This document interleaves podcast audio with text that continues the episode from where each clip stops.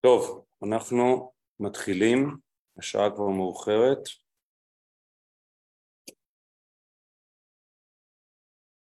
מתחילים, השעה כבר מאוחרת. דקה,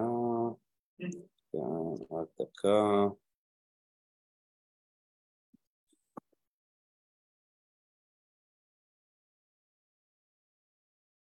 אוקיי, ערב טוב לכולם, זמננו קצר ומלאכתנו מרובה. אמ, למעשה המפגש הערב הוא מפגש מספר אה, חמש בסדרת השיעורים אה, עיונים במחשבת התשובה, אנחנו התחלנו את הסדרה הזאת בראש חודש אלול, ולמעשה הנקודת הפתיחה של חודש התשובה, וכפי שבמהלך החודש הזה גם דיברנו על האופן שבו יש המהלך הזה של 40 יום, שהם ה-40 יום האחרונים שמשה רבינו עומד מול הקדוש ברוך הוא בהר סיני ומגיע לנקודת השיא במעמד, במעמד, השיא של יום הכיפורים, הארכנו על כך במפגש השלישי כמדומני. אמ, אז כך שהערב הוא, רק אם אפשר לשים בבקשה על השטק למי שמצטרף בזום. אמ, אז אנחנו נעשה במפגש החמישי ולמעשה האחרון בסדרה הזאת. נגענו באספקטים שונים, בצורות, בפרספקטיבות שונות של, של ההסתכלות על התשובה. ואת הפרק האחרון, בייחוד לאור שלושת השיעורים האחרונים שבהם עסקנו ברעיון של מה שקראנו לו התשובה כנוכחות, בעצם התשובה כדרך בעצם להבין את פשר סוד עמידת האדם אל מול האלוהים, אל מול, אל מול ההתגלות. אני בחרתי להקדיש את כל הלימוד הלילה הזה ללימוד בספר, לימוד עיוני, עד כמה שיש בידינו עדיין את הזמן והרעש מבחוץ יאפשר לנו, אפשר, אפשר גם להיכנס פנימה.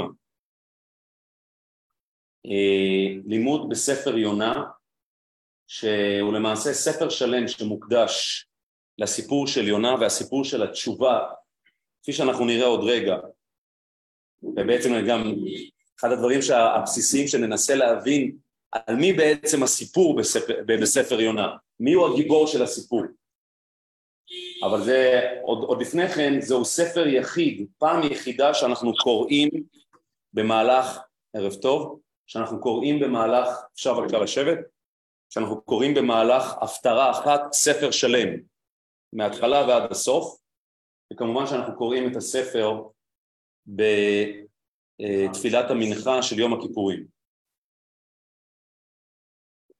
אז אם הייתי שואל פה עכשיו בקהל מה הסיפור של ספר יונה, אז לכאורה אני מניח שהתשובה הטריוויאלית הייתה שזה בעצם הקדוש ברוך הוא מבקש מיונה ללכת ולהתריע בפני העיר ננבה, העיר הגדולה, על החטאים ועל כל צורת החיים כנראה הלא לגמרי הולמת שהם חיים בה, ואז הוא מנסה לחמוק, ואז איכשהו הוא כן מגיע, ו...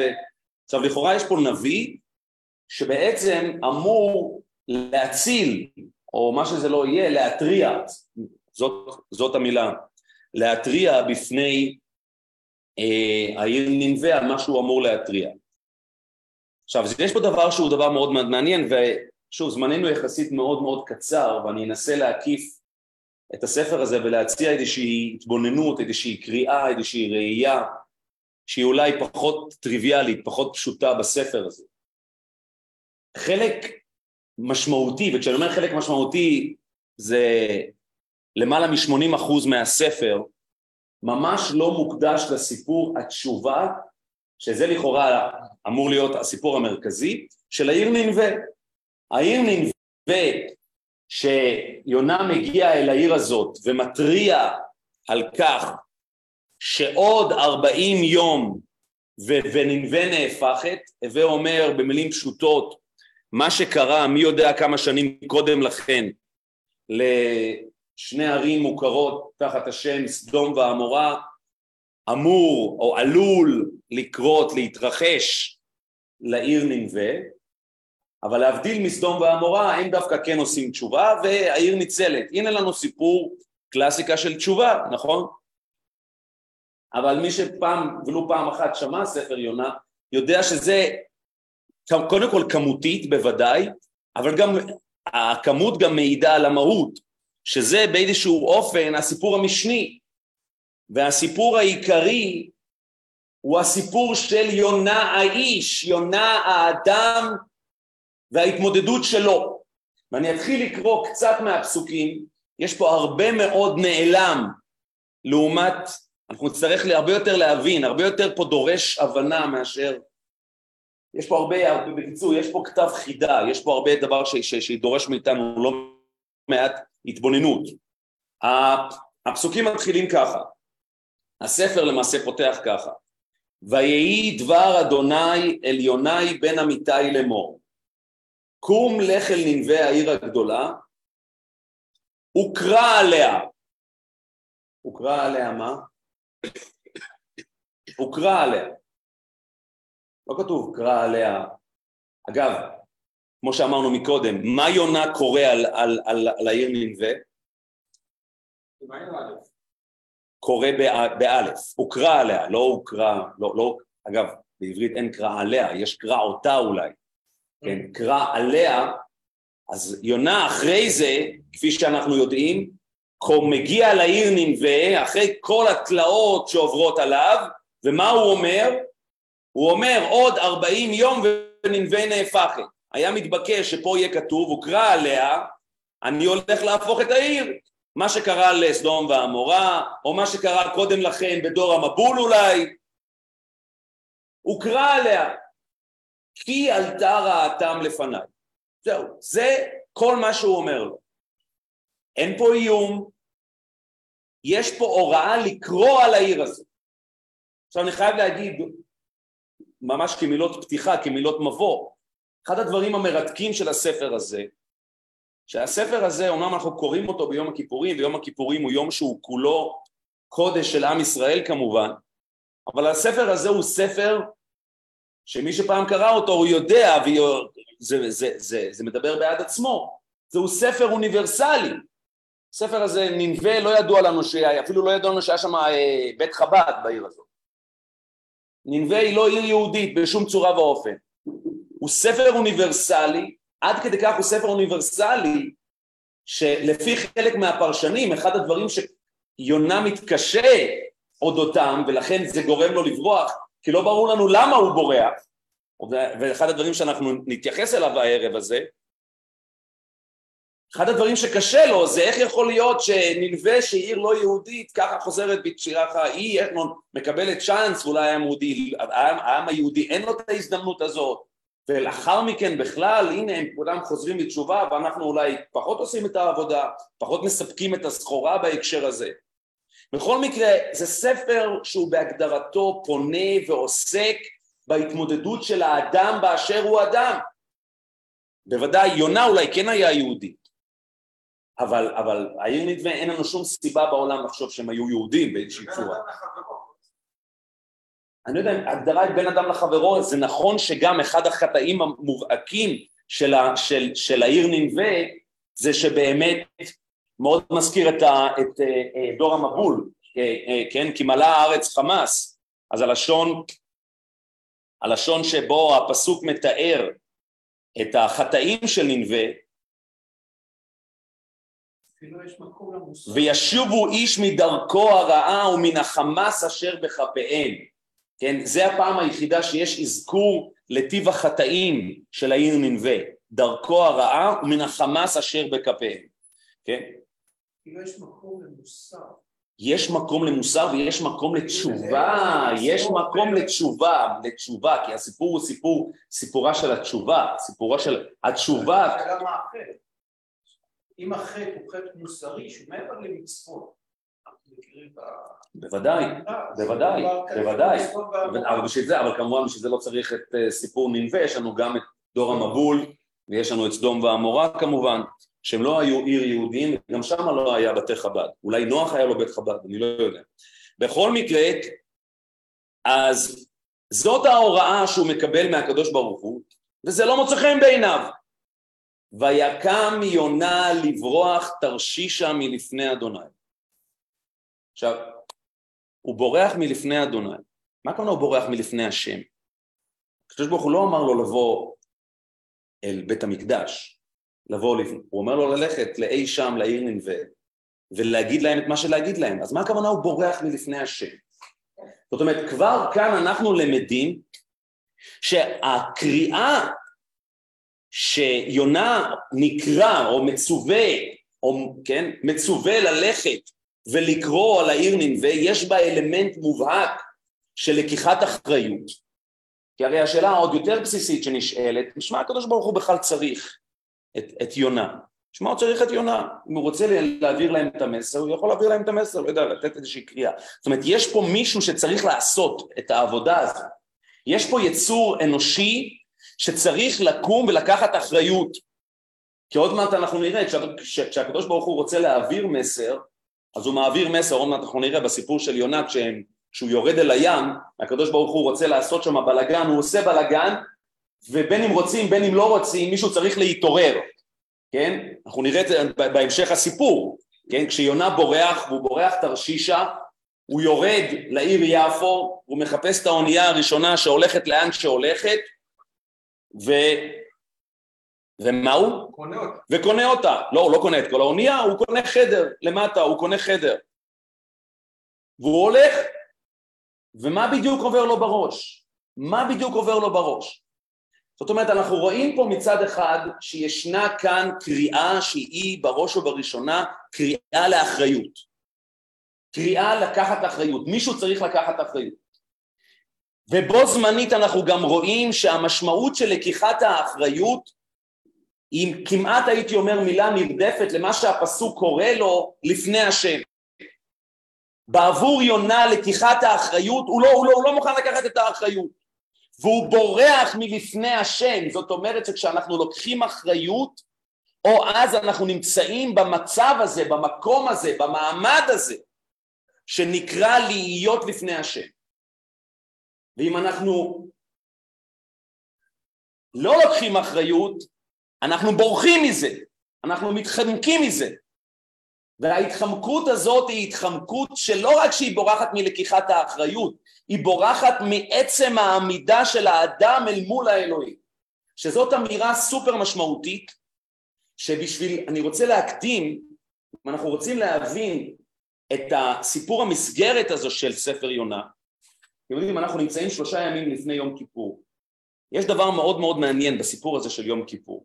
יש מחלוקת שהיא מחלוקת תנאים במשנה, מחלוקת מאוד מאוד מאוד ידועה ומוכרת, האם יום הכיפורים מכפר רק למי ששב בתשובה, או יום הכיפורים מכפר גם מי שלא שב בתשובה. יש את הדעה הידועה שהיא הדעה כביכול המחודשת יותר, שהיא איננה דעה שנפסקת להלכה, וזאת הדעה של רבי יהודה במשנה. רבי יהודה אומר שיום הכיפורים מכפר לשווים ושאינם שווים. ואילו הדעה תנא קמא במשנה, שככה אנחנו באמת פוסקים, שיום הכיפורים מכפר רק לשווים. הווה אומר, צריך לחזור בתשובה, יום הכיפורים, זה שאתה נמצא ביום הכיפורים, זה כשלעצמו לא עוזר, אבל גם מי שאומר שיום הכיפורים מכפר על מי שעושה תשובה, אז הוא לא אומר שלא צריך את יום הכיפורים, צריך את יום הכיפורים, וביום הכיפורים אנחנו אה, פועלים, מביאים את המעשה שלנו, את ה... את האקטיביות שלנו, את לקיחת האחריות שלנו, את המעשה, את הווידוי שלנו, את התשובה שלנו, את החרטה שלנו. עכשיו, מפה בעצם למדנו עיקרון שהוא עיקרון מאוד מאוד עמוק בכל הרעיון הזה של תשובה. כי מה הכוונה יום הכיפורים מכפר? מה, מה, מה זה? מה בדיוק מכפר ביום הכיפורים? בוודאי לפי מי שאומר שיום הכיפורים מכפר גם אם לא עשית תשובה. זאת אומרת שיש משהו בעצם המק... החוויה של היום הזה, גם אם אתה יושב בבית, גם אם אתה יושב בבית, כנראה זה לא הכוונה אם אתה לא צם או משהו או הבסיסי, זה גם צריך לראות, אבל אתה, אתה, אתה לא עושה תשובה, אתה קורא ספר כל היום, אתה לא עושה תשובה, כלום, לא יודע, אתה סופר בלטות, יוצא עם הכלב לטיול, תשובה אתה לא עושה, מה בדיוק מכפר ביום הזה? לא, נכון, אז קודם כל אנחנו מדברים כבר אחרי עבודת כהן גדול, התנאים על ביתו. אז, נכון, אז קודם כל התנאים האלו הם תנאים שהם הם אחרי, אחרי המקדש, כן, אגב זה, זה לא הכוונה בלי תשובה, כן, זה, זה, זה, זה, זה, זה דבר מעניין, זה מאוד קשור גם למה שאנחנו אומרים, זאת אומרת שיש משהו בעצם ההוויה של היום הזה, שהיא הוויה קוסמית, היא הוויה שהיא הוויה שאנחנו רק צריכים להיות חלק ממנה, ויש לנו כביכול את הזכות להיות חלק ממנה, והיא כשלעצמה יש בה אלמנט מתאר. אבל מה? אבל אנחנו באים ואומרים שזה לא מספיק. אנחנו צריכים לקחת אחריות בתוך, בתוך ההוויה הזו. אם אנחנו לא פעילים, אם אנחנו נשב רגל על רגל לאורך כל היום, אז לא יקרה שום דבר. זאת אומרת שיום הכיפורים תובע מאיתנו לקחת אחריות. ולמה אני אומר זאת? קודם כל זה חשוב שאנחנו נבין את זה כי אנחנו לפני יום כיפור. אני מביא זאת כי אני חושב שדרך זה אנחנו יכולים בעצם להבין גם בעצם את הסיפור המסגרת הראשוני של כל הספר הזה שנקרא ספר יונה. יש מושג שנקרא תשובה בעולם, והתשובה, וכמו שאנחנו נראה, התשובה הזאת היא תשובה שהיא נמצאת. הגמרא אומרת, המדרש אומר, זה מדרש מאוד מאוד מאוד ידוע, שאחד הדברים שקדמו לעולם זאת התשובה. התשובה קדמה לעולם. זאת אומרת, יש איזשהו מימד רוחני, יש איזשהו מימד מטאפיזי ראשוני, שנקרא מימד התשובה, שהמימד הזה הוא מימד שהאדם יכול להביא את עצמו אליו. עכשיו נשאלת השאלה, כביכול יום הכיפורים שייך אל המימד הזה. יום הכיפורים קשור אל המימד הקדמוני הזה. אבל בשביל להיות שייך לזה אנחנו צריכים בעצם לקחת ולהיות פעילים באופן אקטיבי ולעשות את מעשה התשובה. מה שבעצם אני רוצה להגיד בהקשר הזה של ספר יונה זה שמישהו צריך לקחת אחריות על מה שקורה בעולם. בהקשר הזה יש כאן אמירה מאוד מאוד, כפי שאמרתי מקודם, אנחנו לא יודעים מה היה המרחק בין יונה לבין העיר נינווה, לכאורה המרחק היה גדול, זה לא, הוא לא היה שם, אז הוא לא היה חלק, אבל האדם הפרטי, בהקשר הזה בוודאי אדם שהוא במעמד של נביא, אבל במובן, במובן, במובן מסוים כל אחד מאיתנו, זה מדבר על כל אחד מאיתנו. יש כאן קריאה ברורה ללקיחת אחריות, ולקיחת האחריות היא לקיחת אחריות שאנחנו לא יכולים לברוח ממנה. ולקיחת האחריות באה ואומרת האדם נמצא, הוא חלק מהעולם.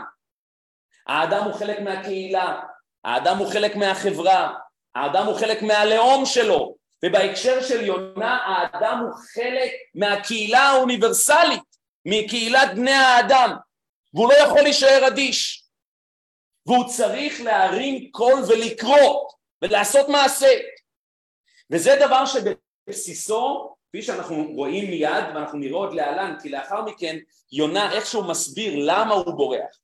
כרגע אנחנו עדיין עוד לא לגמרי יודעים, אבל אנחנו יודעים שברגע שאלוהים פונה אליו ואומר לו ללכת אל ננבי העיר הגדולה ולקרוא עליה, התגובה המיידית שלו זה לברוח. במילים אחרות זה להתחפר. תעזוב אותי, תשחרר, בשביל מה? וכשאדם בורח מלקיחת האחריות, הפסוק מתאר את זה, ויקם יונה לברוח תרשישה. והוא בורח תרשישה, הוא לוקח את האונייה והוא עולה על האונייה. וכאן הפסוקים ממשיכים ומתחילים לתאר לנו את הסיטואציה. והסיטואציה היא שוהשם הטיל רוח גדולה על הים ויהי שר גדול בים והאונייה חישבה להישבר. סליחה, כמובן שדילגתי על הפסוק. וירד יפו וימצא אונייה באה תרשיש וייתן שכרה וירד בא לבוא עם התרשישה מלפני השם. הווה אומר התנועה שלו היא תנועה ההפך מהשם. ההפך מהשם זאת לא, זאת לא תנועה במובן הפיזי, אלא זה במובן, ה, במובן הרעיוני, במובן הרוחני, במובן המטאפיזי. מה זה אומר לפני השם ומה זה אומר כנגד, מה שאומר הצד שכנגד. מי לפני השם, דהיינו לברוח מה, מהעמידה לפני השם. ואז הוא חווה בעצם, לא רק הוא, כל האונייה, כל מי שנמצא איתו באונייה, ויראו המלאכים ויזעקו איש אל אלוהיו ויטילו את הכלים אשר באונייה אל הים להקיל מעליהם ויונה ירד אל ירכתי הספינה וישכב וירדם. זאת אומרת בעצם נכנס פה גורם נוסף אל הסיפור הזה, אל המשוואה הזו. הגורם הוא הטבע. זאת אומרת הקריאה הזאת הקריאה ללקיחת אחריות היא לא רק, היא קריאה שאם אתה, אם אנחנו בורחים ממנה, כביכול הטבע בעצמו מתערב. אתה חושב שאתה יכול לברוח? זאת אומרת, הקריאה הזאת היא קריאה שמהדהדת איפה שזה לא יהיה, והיא מהדהדת ורודפת את האדם איפה שזה לא יהיה. ויונה עדיין חושב שהוא יכול להתחפר. והוא, וירד אל ירכתי הספינה וישכב בה וירדן. זאת אומרת, תוהו ובוהו הולך מסביב, האונייה מיטלטלת, הטיטניק הולכת, הולכת לטבוע, אבל הוא נועל את הדלת והולך לישון. למה? כי הוא עדיין מרגיש שמי, הוא, הוא, הוא, הוא, הוא, יש לו את עצמו, יש לו את הדלת אמות שלו, הוא קיבל את התא, יש לו את המפתח של התא, שלום עליי נפשית, בשרירות לבי ילך. עכשיו זה לא, שוב, הוא לא עשה שום דבר רק שלעצמו, הוא אומר אני לא קשור לזה. עכשיו פה כבר האמירה היא כפולה, זה לא, זה לא רק שהוא לא קשור לעיר ננבה, אלא זה הוא גם לא קשור לסערה הגדולה, אתם תתמודדו עם זה, אני הולך לישון. הם, כל אחד קורא לאלוהיו, הם מתפללים, הם צועקים. תהום רבה, זה, זה, זה פחד, פחד, פחד אלוהים מה שהולך. אבל הוא הולך לישון. אבל זה שהוא לא פוחד, זה בעצם, יש כאן אמירה שהיא לא, יש אמירה... לו אמונה יותר חזקה מהם. לא, ככה אתה רואה את זה? כן, הוא מאמין. הוא מאמין, בוודאי. הוא מאמין שהכל בסדר יהיה איתו. ולכן הוא בשלנות שלו. הוא לא נמצא בפחד, כי הוא יודע שהכל יהיה בסדר. אוקיי, ואז מה? אז אני, אני אלך עם הקריאה שלך, ואז אחרי שכנראה הם מנסים את כל מה שהם מנסים וזה פחות עובד להם, ויקרא אליו רב החובל ויאמר לו, אתם מכירים פה זה, אנחנו גם נגיד את זה עוד מעט פה בסליחות, בן אדם עליך נרדם, קום קרב, אז אנחנו לא אומרים, פה לא כתוב בתחנונים, אבל קום, מפה זה כמובן מגיע, קום קרל אל אלוהיך, אולי יתעשת האלוהים לנו ולא נובד. זאת אומרת, הוא דופק אצלו בתא ואומר לו, wake up, תתעורר, אין את הפריבילגיה לישון. אתה לא באמת, אפרופו יהודה מה שאתה אמרת, אתה לא באמת יכול לברוח. אתה חושב שאתה תנעל את התא והכל יהיה בסדר? זה לא עובד ככה.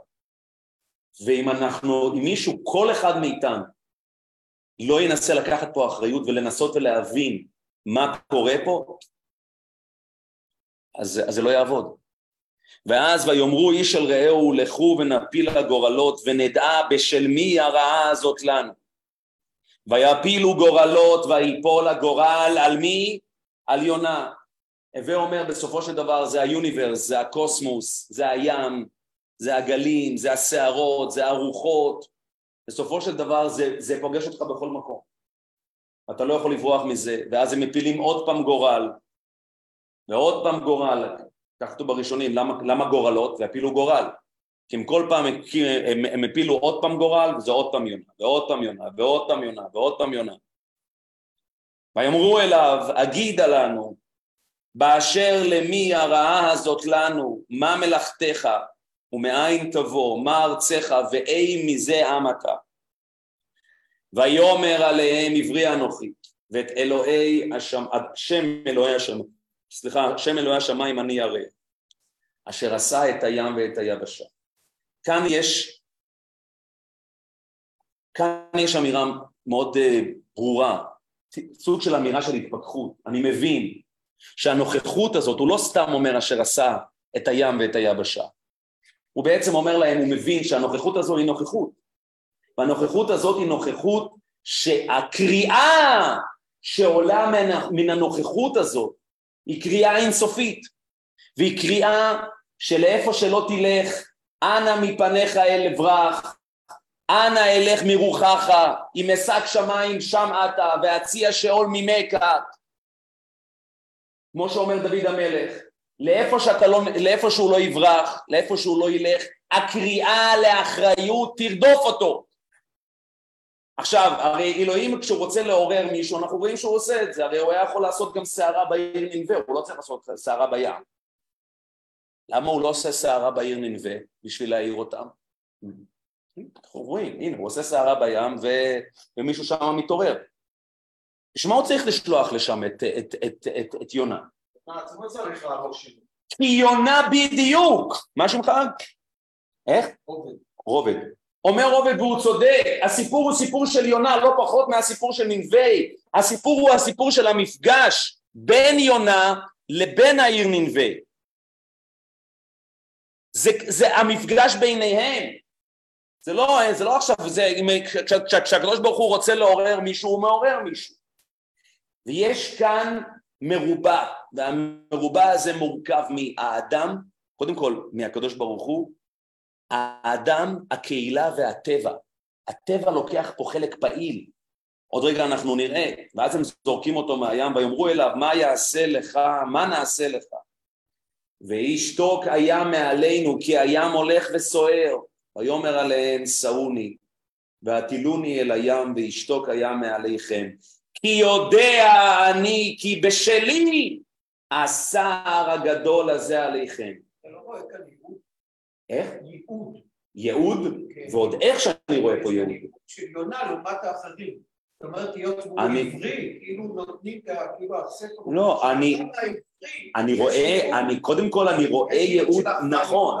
נכון, זה דבר מאוד מעניין. לכן אומר להם איש עברי, זה לא, הייעוד של יונה מתחיל בקריאה שהוא נקרא, הקריאה זה חלק מהעבריות, אני, אני מסכים איתך לחלוטין, זה חלק מהייעוד, חלק מתפיסת העבריות שלו, שזה דבר מאוד מעניין, כי אנחנו נגיד, זאת אומרת, העובדה שאני עברי, יש לי גם אחריות על העולם, יש לי גם אחריות על, על כל קהילה אחרת בעולם, דווקא בגלל שאני איש עברי, חד משמעית, דווקא בגלל שאני עברי.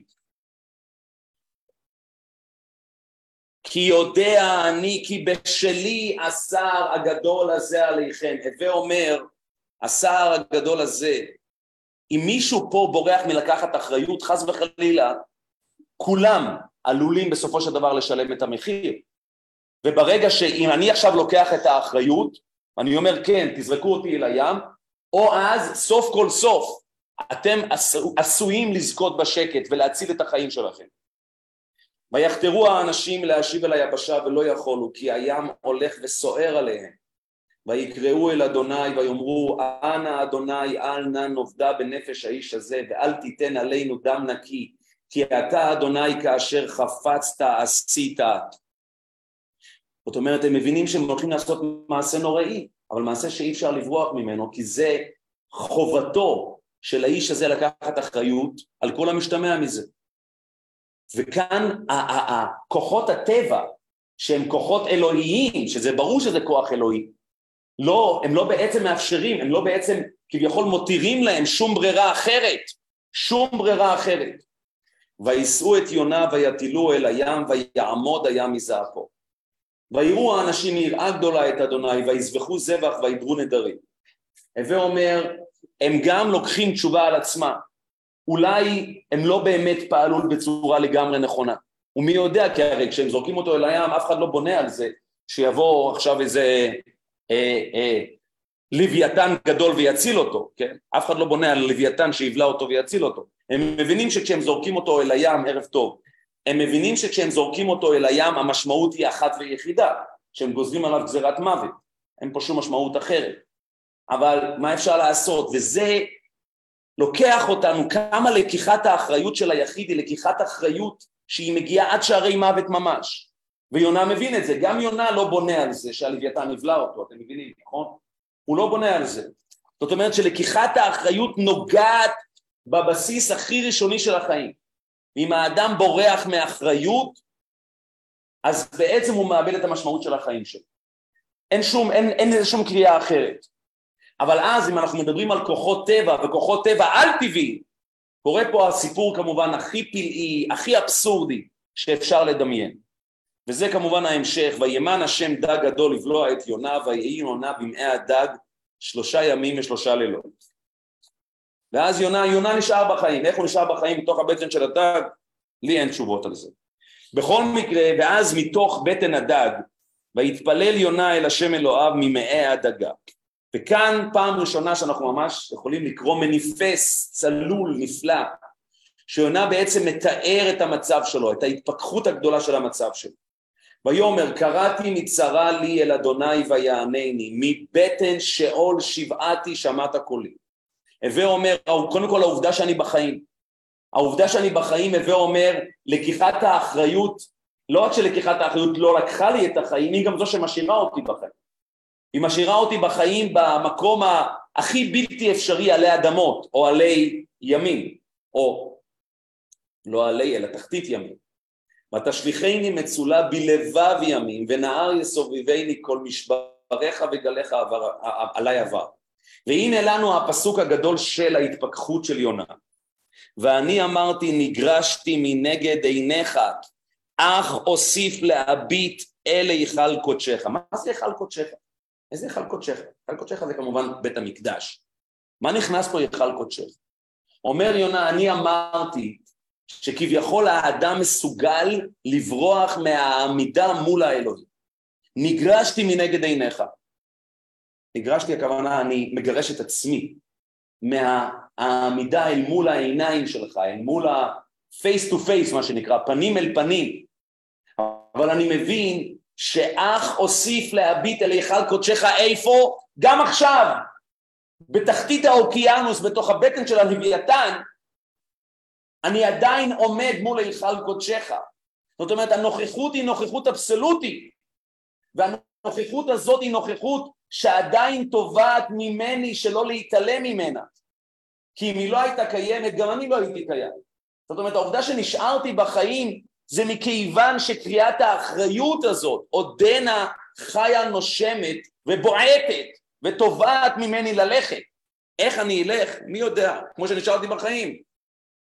עפפוני מים עד נפש תהום יסובבני, סוף חבוש לראשי, לקצבי הרים ירדתי, הארץ בריחיה בעדי לעולם, ותעל משחת חיי אדוני אלוהי. זאת אומרת, אני ירדתי לתחתית של התחתית, מהערים הגבוהות, כל הדרך ללמטה. בהתעטף עליי נפשי את אדוני זכרתי, ותבוא אליך תפילתי אל, שוב פעם, אל היכל קודשך. מה נכנס פה אל היכל קודשך? זאת אומרת, הנוכחות הזאת, אגב, בגמרא כתוב שיונה מקבל את הנבואה ללכת לעיר ננבה בשמחת בית השואבה בחג הסופות, איפה? בבית המקדש. זאת אומרת, איפה, איפה הבית מקדש הוא לכאורה המקום הכי צר ומצומצם, הכי פרטיקולרי, הכי כביכול שייך לעם היהודי, שהוא, אצל, אצל יונה כן, בוודאי, כן. מה זה? שניהם אומרים את אותו פסוק. נכון, נכון. כי יש אגב הרבה התכתבויות, יש הרבה התכתבויות בפסוקים פה לבין פסוקים בספר תהילים. כן. אז זהו, זו שאלה, מדברים פה כאילו אה, אה, שליש ראשון של בית ראשון, משהו כזה על הציר, זה, אבל זה לא דבר שהוא לגמרי ברור, אבל זה בערך הציר המדובר, כן? אנחנו מדברים סדר גודל של אה, 200 שנה לפני חורבן בית ראשון, או משהו כזה. ולא כמו איוב, שאמרו שלא היה... נכון, נכון, נכון, נכון. העניין של לוויתן מטאפורי דעתם, זה עניין של ליווי. לוויתן כאילו... זו פרשנות יפה, נכון. זה פרשנות, זה פרשנות יפה. זה פרשנות יפה, אבל בוודאי שאין מקרא, זאת אומרת, יש פה סיפור שהוא יורד למקום הכי בלתי אפשרי. למקום הכי בלתי אפשרי. כאילו הנגדה בין הספינה שהיא מלאכותית לטבע. נכון, זה, זה, זה פרשנות יפה, פרשנות יפה, אבל שוב, זה דרש, מה שאתה אומר? זה ודאי לא, ודאי, אתה יודע, גם אם, זאת אומרת, בוודאי פשוטו של מקרא זה שהוא באמת יורד, גם אם זה לא ממש לוויתן, תקרא לזה, זה לא באמת משנה, אבל למקומות בלתי אפשריים, ובעיקר האמירה פה, ותבוא אליך תפילתי אל היכל קודשך, זאת אומרת, שהמקדש בהקשר הזה בעצם אומר שנוכחות האדם, שזה בעצם הלב של המקדש, אל מול הקדוש ברוך הוא, היא נוכחות שהולכת אמורה להתפשט ולהגיע למקומות הכי רחוקים כביכול מהמקדש, הכי רחוקים מהמקדש. בית המקדש שנמצא בראש הערים, אי שם כביכול בירושלים, כביכול גוזר את הנוכחות שלו גם בתחתית האוקיינוס אי שם בתוך הבטן של, ה, של, ה, של הלוויתן, שזה דבר בלתי נתפס, זה בעצם אומר שהנוכחות היא נוכחות שאי אפשר לברוח מפניה. וכאן בעצם אנחנו למדים את הלב של הסיפור של התשובה. כי בעצם הסיפור של התשובה, לפני הכל, זה הסיפור של העמידה של האדם אל מול האלוהים. כי ביום הזה יכפר עליכם לתאר אתכם מכל חטאותיכם, מה ההמשך? לפני השם תיטעו. כל הסיפור של יום הכיפורים הוא מה הסיפור לפני השם.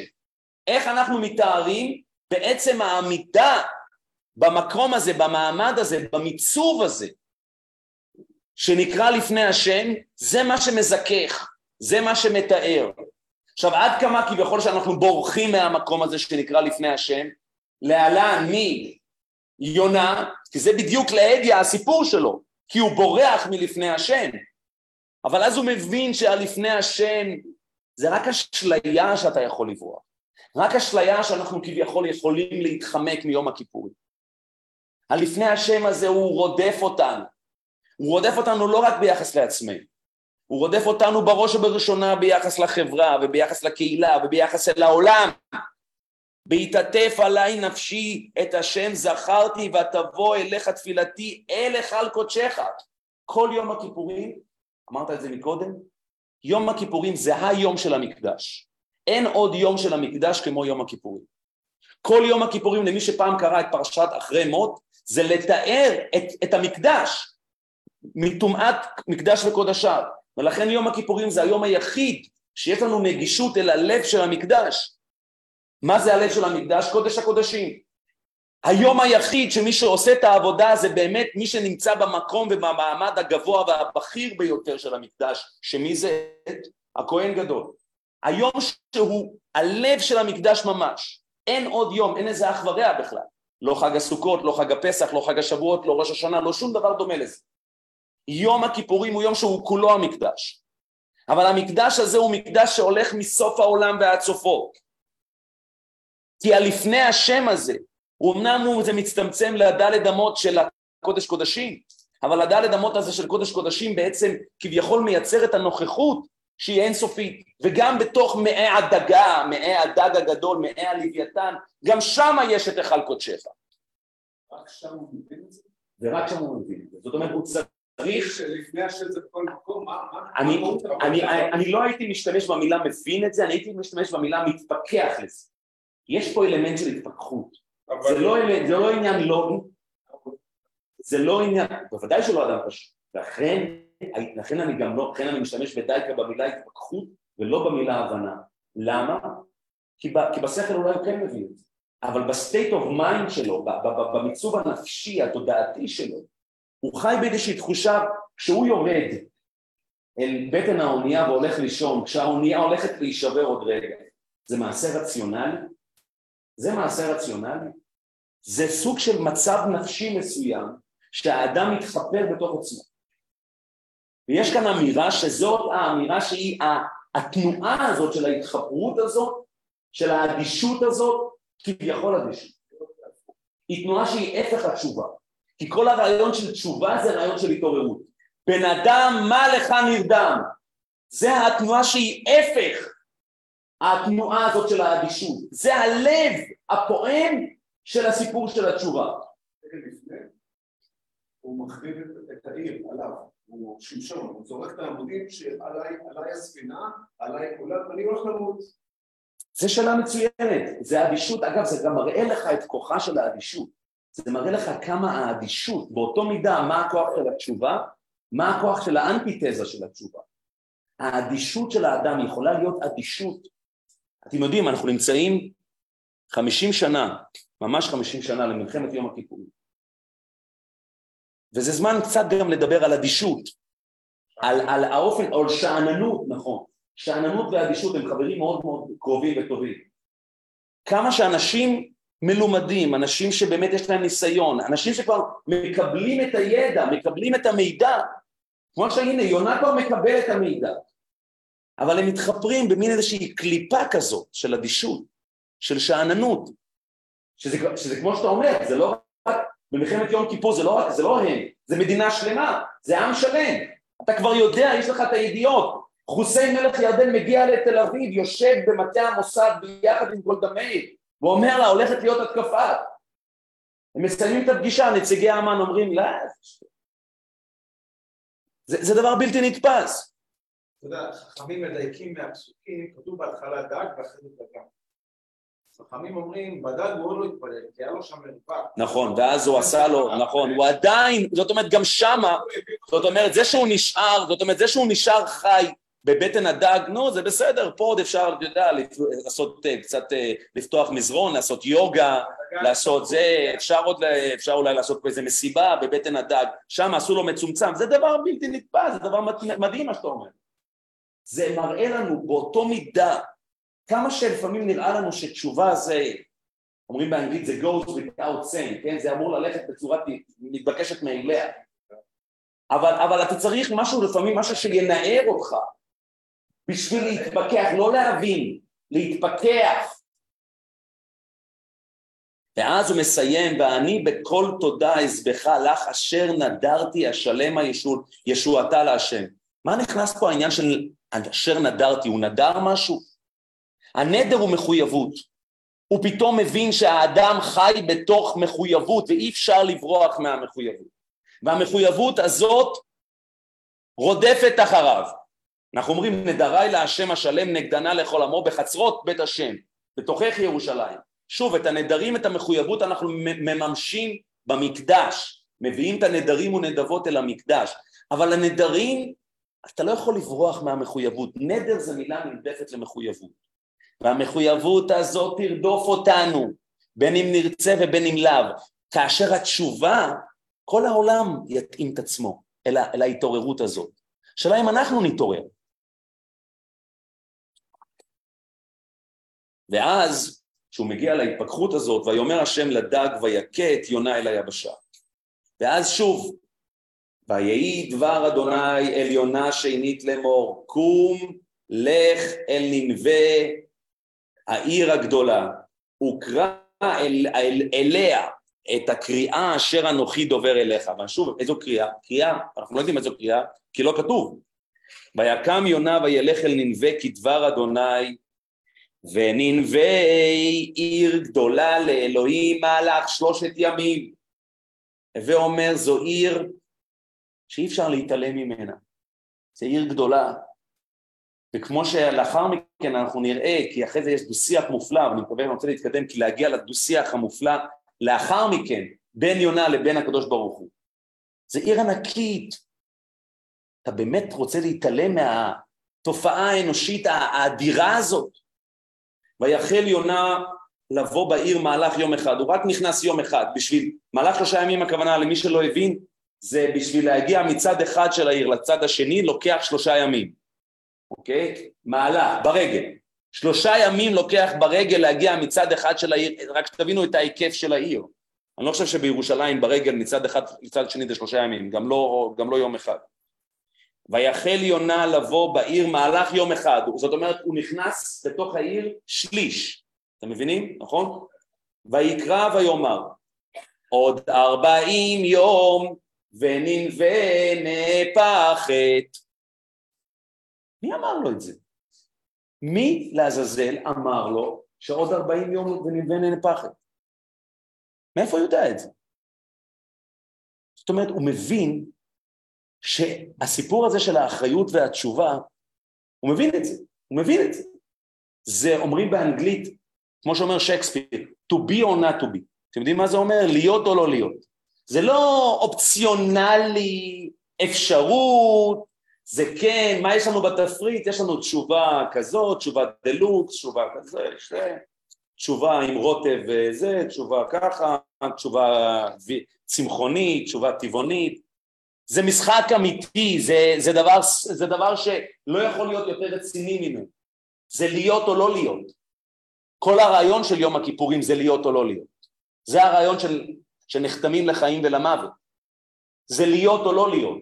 זה כל העם כשהביט אל הכהן גדול וחיכה לראות האם ה... הלשונית נהפכת מאדום ללבן, הוא הבין שזה להיות או לא להיות, או במילים אחרות להיות או לחדול. זה שאלה של להיות או לחדול, זה הלב של הסיפור של התשובה. עכשיו תחשבו רק על הסיטואציה, זה הרי עיר ענקית, זו ממלכה, מה אין בעיר הזאת? מגיע איזה אדם הכי מוזר שאפשר עלי אדמות, בטח עוד היה מלוכלך וקצת מסריח מהבטן של הדג, עם הסחבות, ולוקח מגפון, במקום לצעוק בושה, דמוקרטיה, הוא צועק עוד 40 יום אה, ננבה נהפכת. במקרה הטוב מתעלמים ממנו, במקרה הפחות טוב מאשפזים אותו. מי הוא? מה הוא? יפחוש, מה הוא? מי, מי זה? מי, מי אתה? אני יונה, אלוהים, אל תשאלו, הייתי בבטן של הדג, יצאתי, הקיא אותי, אז זה, תקשיבו. זה הרי דבר בלתי נתפס. מי הוא? מה הוא? מי הוא? תחשבי, עכשיו יבוא פה עכשיו מגפון, עוד 40 יום, אה, מישהו, אנחנו אפילו, אנחנו לא נקשיב לזה אפילו. נביט בקצת רחמים אולי, בחמלה. ויאמינו אנשי ננבה באלוהים. מה קשור לאלוהים? המקסימום שאפשר להגיד, ויאמינו אנשי ננבה ליונה. זאת אומרת, הקריאה הזאת של, של יונה פתאום נוגעת בהם במקום אחר לחלוטין, הם לא מאמינים ליונה או ביונה. יונה הוא לא הסיפור. זה קריאה שמצליחה להציף אצלה משהו פתאום. זה מראה לנו, באותו מידה שאנחנו אולי עוד רגע נראה על הרוע של ננבה, על הפוטנציאל האנושי. שכן, גם איזה הלך מוזר, הכי מוזר, הכי מגוחך עלי אדמות, אם אנחנו נהיה קצת ברגע של כנות, קצת ברגע של אמת, קצת ברגע של הקשבה, אנחנו לא נאמין לו, אנחנו נאמין באלוהים. זה מעורר אצלנו איזושהי אמונה שהיא הרבה יותר גדולה מהשאלה הטכנית האם עוד 40 יום היא כן תתהפך או לא תתהפך. אבל זה, זה לא סתם, זו קריאה, תראו את הכוח של ההתעוררות, תראו את הכוח של רגע אחד של הקשבה. ויקראו צום וילבשו שקים מגדולם ועד קטנם. לא רק, וזה נוגע ב... ויגע הדבר אל מלך ננבט, ויקם מכיסו, ויעבר הדרתו מעליו, ויכס שק, וישב על האפר, ויזעק, ויאמר בננבה מטעם המלך וגדוליו לאמור, האדם והבהמה, הבקר והצאן, אל יטמאו מאומה, אל יראו מים לא ישתו. חברים, זה הרי דבר בלתי נתפס. מי? בגלל ההלך המוזר הזה. החצי ליצן, חצי... חצי פסיכופד. עוד ארבעים, ויתכסו שקים, האדם והבהמה, ויקראו אל אלוהים בחוזקה, הם גם לא פונים ליונה בכלל. תעשה טובה, דבר איתו. תיתן דחייה בתשלומים, משהו, נגיע להסדר. יונה בכלל הוא לא פונקציה, הוא נעלם, הוא לא קיים פה בכלל. הגיע האיש עם מגפון, עוד 40 יום, תודה רבה, ומאז הכל מתהפך. הוא עשה את שלו. 40 יום, דבר שחוזר. זה מוטיב נפלא של 40 יום, זה בדיוק 40 יום של... זה מזכיר את 40 יום שהיה... בוודאי, זה 40 יום, נכון, זה בדיוק 40 יום, בדיוק, דיברנו על המוטיב של 40 יום, אני רואה שיש פה בקהל כאלה שזוכרים זאת. בוודאי גם 40 יום מראש חודש אלול שמסתיימים ביום כיפור, כמובן, תודה שאתה אומר. וישובו איש מדרכו הרעה ומן החמאס אשר בכפיהם. מי יודע ישוב וניחם האלוהים ושב מחרון אפו ולא נובד. הם מבינים, וזה רק מראה לנו, שהטריגר הזה, אנחנו צריכים את הטריגר, אנחנו צריכים את הרגע הזה של ההתעוררות. אנחנו צריכים, התשובה נמצאת שם, התשובה מפעמת. למה הם היו כאלה? מכיוון שהם היו אדישים. הם לא באמת היו רעים. אדם שהוא באמת רע, אין סיכוי בעולם שזה אחד עם מגפון שצועק עוד 40 יום ונווה נהפכת, אז המלך סוגר את הבסטה עכשיו ל-40 יום. צום, הבקר והצאן, הכלבים לא אוכלים, גמרנו, החתולים אין אוכל, גמרנו. 40 יום. התשובה היא תשובה שמהדהדת, רק אנחנו צריכים לעשות את המוב, אנחנו צריכים לעשות את התנועה, זה הכוונה שיום הכיפורים אינו מכפר רק למי ששב. לעשות את התנועה, את תנועת ההתעוררות, את תנועת ההקשבה. לרגע אחד להקשיב כביכול אל השופר. השופר לא אומר כלום, הוא לא אומר כלום, הוא רק אומר במילים, במילה אחת, תתעורר, wake up! זה מה שהוא אומר. מישהו פעם הבין מה השופר אומר? זה לא איזה דרשה של רב נלהבת, זה כלום. זה קריאה להתעוררות. תתעורר, just, פשוט תתעורר. ואז ואז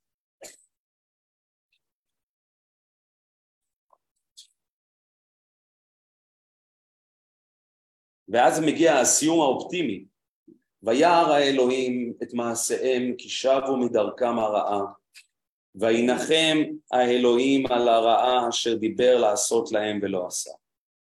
פעם ראשונה שאנחנו בכלל מתוודעים לכך שאלוהים רצה לעשות להם משהו רע, זה לא כתוב. זה לא כתוב. זה כתוב שיונה אומר להם. זה כתוב שיונה אומר להם. לא כתוב שהקדוש ברוך הוא אמר ליונה אני הולך להפוך. יונה, הקדוש ברוך הוא אמר לו רק דבר אחד, תקרא אל העיר הזאת.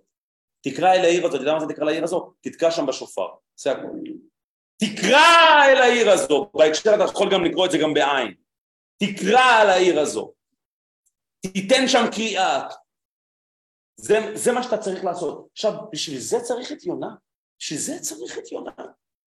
בשביל זה צריך את יונה, התשובה היא כן. לקיחת האחריות, לקיחת האחריות שלנו והקריאה הזאת לנער את עצמנו ממעטה האדישות, מהקליפה של השאננות הזאת. כי הקליפה הזאת, אם אנחנו לא ננער את עצמנו ביחס לעצמנו, ממילא לא ננער את עצמנו ביחס לאחרים. וזה אינסופי, זה אינסופי. הווה אומר, אם יונה לא מוכן בירושלים לקחת אחריות ולעשות כל הדרך לנווה, אז, אז, אז אפשר לסגור את, אז, אז, אז כל העולם. הוא, הוא, הוא, הוא, הוא, לא, הוא, לא, הוא לא מצדיק את עצמו. והאחריות הזו היא אחריות שאנחנו לא באמת מבינים אותה, כן, זו אחריות.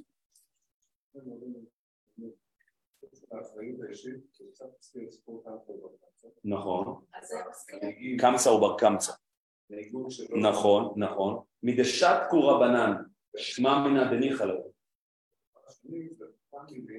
שמשתמש פה הטקסט בהינתן אלוהים לעשות בהינתן אלוהים לעשות קרה לעמו נכון מאוד, נכון מאוד. וינחם האלוהים על הרעה אשר דיבר לעשות להם זה בדיוק אותם מילים שכתוב במעשה העגל.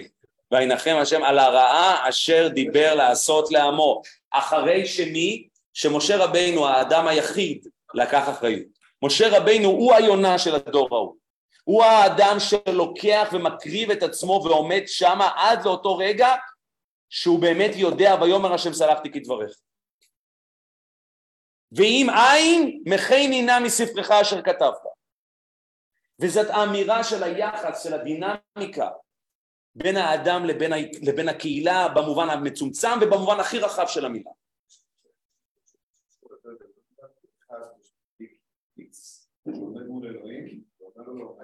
חד משמעית, חד משמעית, זה אני מסכים.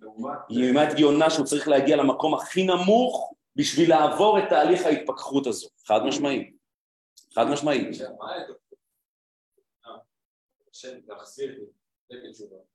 התשובה היא במילה אחת, הבריאה. הבריאה. כי כש, כשיונה בורח מאחריות, מלקחת בורח מהאחריות שלו על לקיחת האחריות על העיר ננבה, אז כל האוקיינוס הולך להתהפך. אז כל האונייה, אז אונייה אחרת בצד השני של העולם, כשיונה נמצא שם בכלל בדרך לתרשיש, כל האונייה הזאת הולכת עכשיו להתערף. זאת אומרת, זה מראה לנו, זה נקרא אגב, קוראים לזה היום אה, אפקט הפרפר, כן? או האופן שבו האחריות היא אחריות קוסמית. מה, יושבים עכשיו באיזו אונייה בצד השני של העולם, שיש סערה גדולה ב... עד שלא יתבצע, יחזור ויתבצע הלינקג' של לקיחת האחריות בין יונה שמגיע מירושלים לבין ננבה שזה בכלל בבבל איפשהו, עד שזה לא יקרה, אז האונייה בצד השני של העולם היא תטרף. ואם הם, ואם, וחלק מלקיחת האחריות שלהם זה לזרוק את יונה למים. ואז בתחתית היה מחכה שם איזה לוויתן, שגם הוא צריך עכשיו להיות פה חלק, מה, חלק מהסיפור הזה. זה תורת המיתרים קוראים לזה.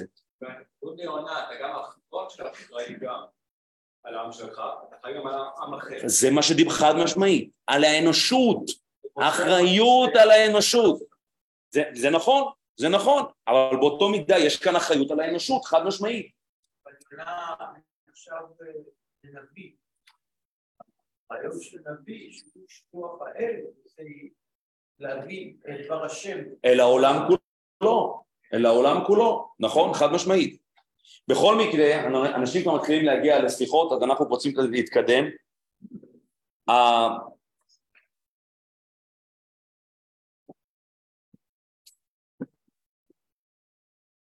וכאן אנחנו מגיעים לנקודת השיא, וזה באמת הדיאלוג שבין הקדוש ברוך הוא לבין יונה, ואז וירא, וזה הפרק האחרון, וזה אולי הפרק המצמית ביותר, המצמרר ביותר, בדו-שיח שבין הקדוש ברוך הוא לבין יונה. וירא אל יונה רעה גדולה ויחר לו, ויתפלל אל השם ויאמר, אנא השם, הלא זה דברי, הרי בדיוק בגלל זה, זה היה הטיעון שלי מלכתחילה. עד, עד היותי על אדמתי, על כן קידמתי לברוח תרשישה. למה? כי ידעתי, כי אתה אל, וזה טיעון מאוד מאוד מאוד לא ברור, זה חידתי, כי ידעתי, כי אתה אל, חנ, אל חנון ורחום, ערך אפיים ורב חסד וניחם על הרעה. אז למה, אז למה הוא בורח תרשישה? בגלל שידעתי שאתה אל חנון ורחום. בעצם מה שכתוב פה, ואני רק, אני, אני רוצה ללמוד עוד פסוק, ואתה השם קח את נפשי ממני כי טוב מותי מחיי. בעצם מה שיונה בעצם אומר פה, אני ברחתי בגלל סיבה אחת. אתה מצפה ממני שאני אעשה את כל הדרך לנינווה, ואני אשלם את המחיר בגלל שיש שם אנשים, אתה יש לך עסק איתם, נכון? אתה חנון ורחום, אז בבקשה תטפל בהם. אתה כביכול זומן להפוך את נינווה, אתה, אתה גם גורם לי להבין את זה, שאתה רוצה שאני אהפוך את נינווה, וזה זה ביזנס שלי, אתה רוצה לסלוח להם, הם עשו, הם, הם, הם לא בדיוק הולכים לפי מה שאתה מצפה, ואני אמור לקחת, לשאת את זה על כתפיי, את כל הדבר הזה. תסלח להם ותסגור את הסיפור הזה. אני באתי עם מגפון, זה הרי פלא, לא קרה שום דבר, באתי עם מגפון או בלי מגפון, צעקתי עוד 40 יום, בשביל מה? בשביל מה? בשביל מה? בשביל מה?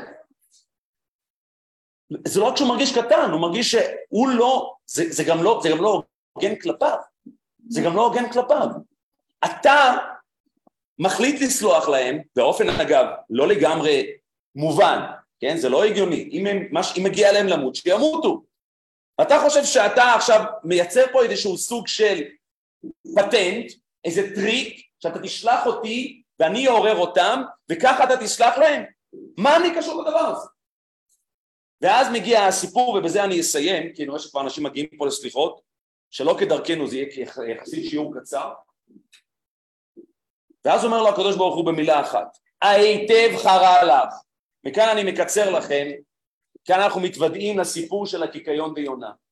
אני אקרא את זה מהר, וירא, וירא, סליחה, ויצא יונה מן העיר וישב מקדם לעיר ויעש לו שם סוכה וישב תחתיה בצל עד אשר יראה מה יהיה בעיר. וימן השם אלוהים קיקיון ויעל מעל ליונה להיות צל על ראשו להצילו מרעתו. וישמח יונה על הקיקיון שמחה גדולה. אז כאן כבר המפרשים אומרים כנראה הרי כתוב שכבר היה לו צל. כנראה שהצל כבר לא היה כזה צל ואז קיקיון זה מין ענף כזה כן? מין שיח כזה שצמח ואז יש לו צל, הוא נורא מזיע, זה בבבל, זה עיר נורא, זה אזור נורא חם, ואז ויהי כזרוח השמש וימן אלוהים רוח קדים חרישית ותח השמש על ראש יונה ויתעלף וישאל את נפשו למות ויאמר טוב מותי מחיי ויאמר אלוהים יונה היטב חרה לך על הקיקיון ויאמר היטב חרה לי עד מוות.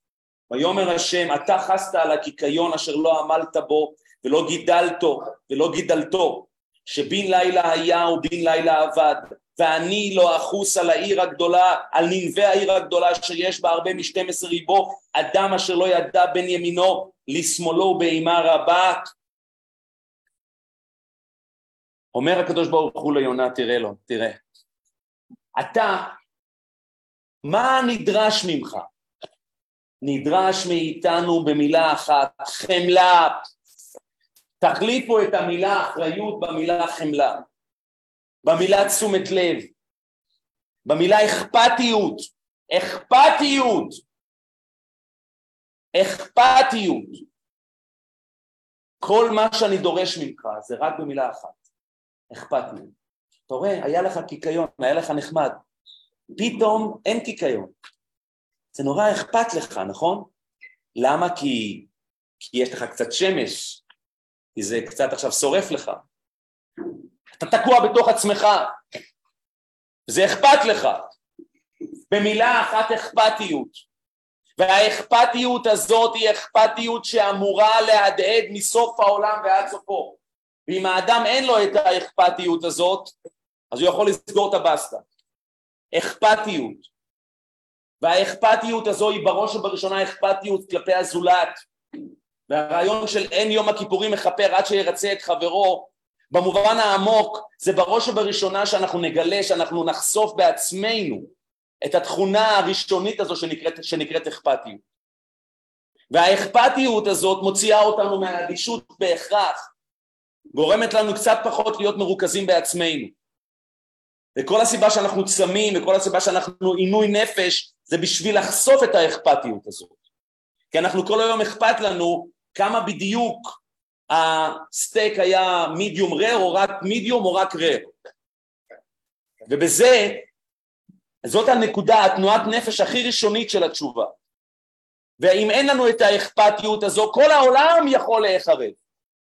וכשהוא נכנס והוא יורד אל התחתית, תחתית האונייה, הוא בראש ובראשונה בא, בא ואומר לא אכפת לי. I don't care. וזה הסוד של כל העניין. תחליפו את המילה אחריות במילה אכפתיות. אז כאן כבר מסמלים לי, קצת יותר ממסמנים, שהגיע הזמן להיות אכפתי, ומנקודת האכפתיות הזו של החמלה, יהי רצון שניגש אל היום הזה של יום הכיפורים, מתוך מקום אמיתי של חמלה, חמלה על עצמנו, חמלה על זולתנו, חמלה על קהילתנו, חמלה על העם הזה וחמלה על כל העולם, ושנצא מהיום הזה קצת יותר אכפתיים, קצת יותר מודעים, קצת יותר קשובים, ואם אנחנו נהיה קצת יותר קשובים אל מי שעומד לידינו או מי שעומד רחוק מאיתנו, הקדוש ברוך הוא בוודאי יהיה קשוב ואכפתי ובעל חמלה כלפינו, ושנזכה להיכנס ולהיחתם לחיים טובים, ארוכים ולשלום, שתהיה לנו שנה טובה ומתוקה. תודה רבה.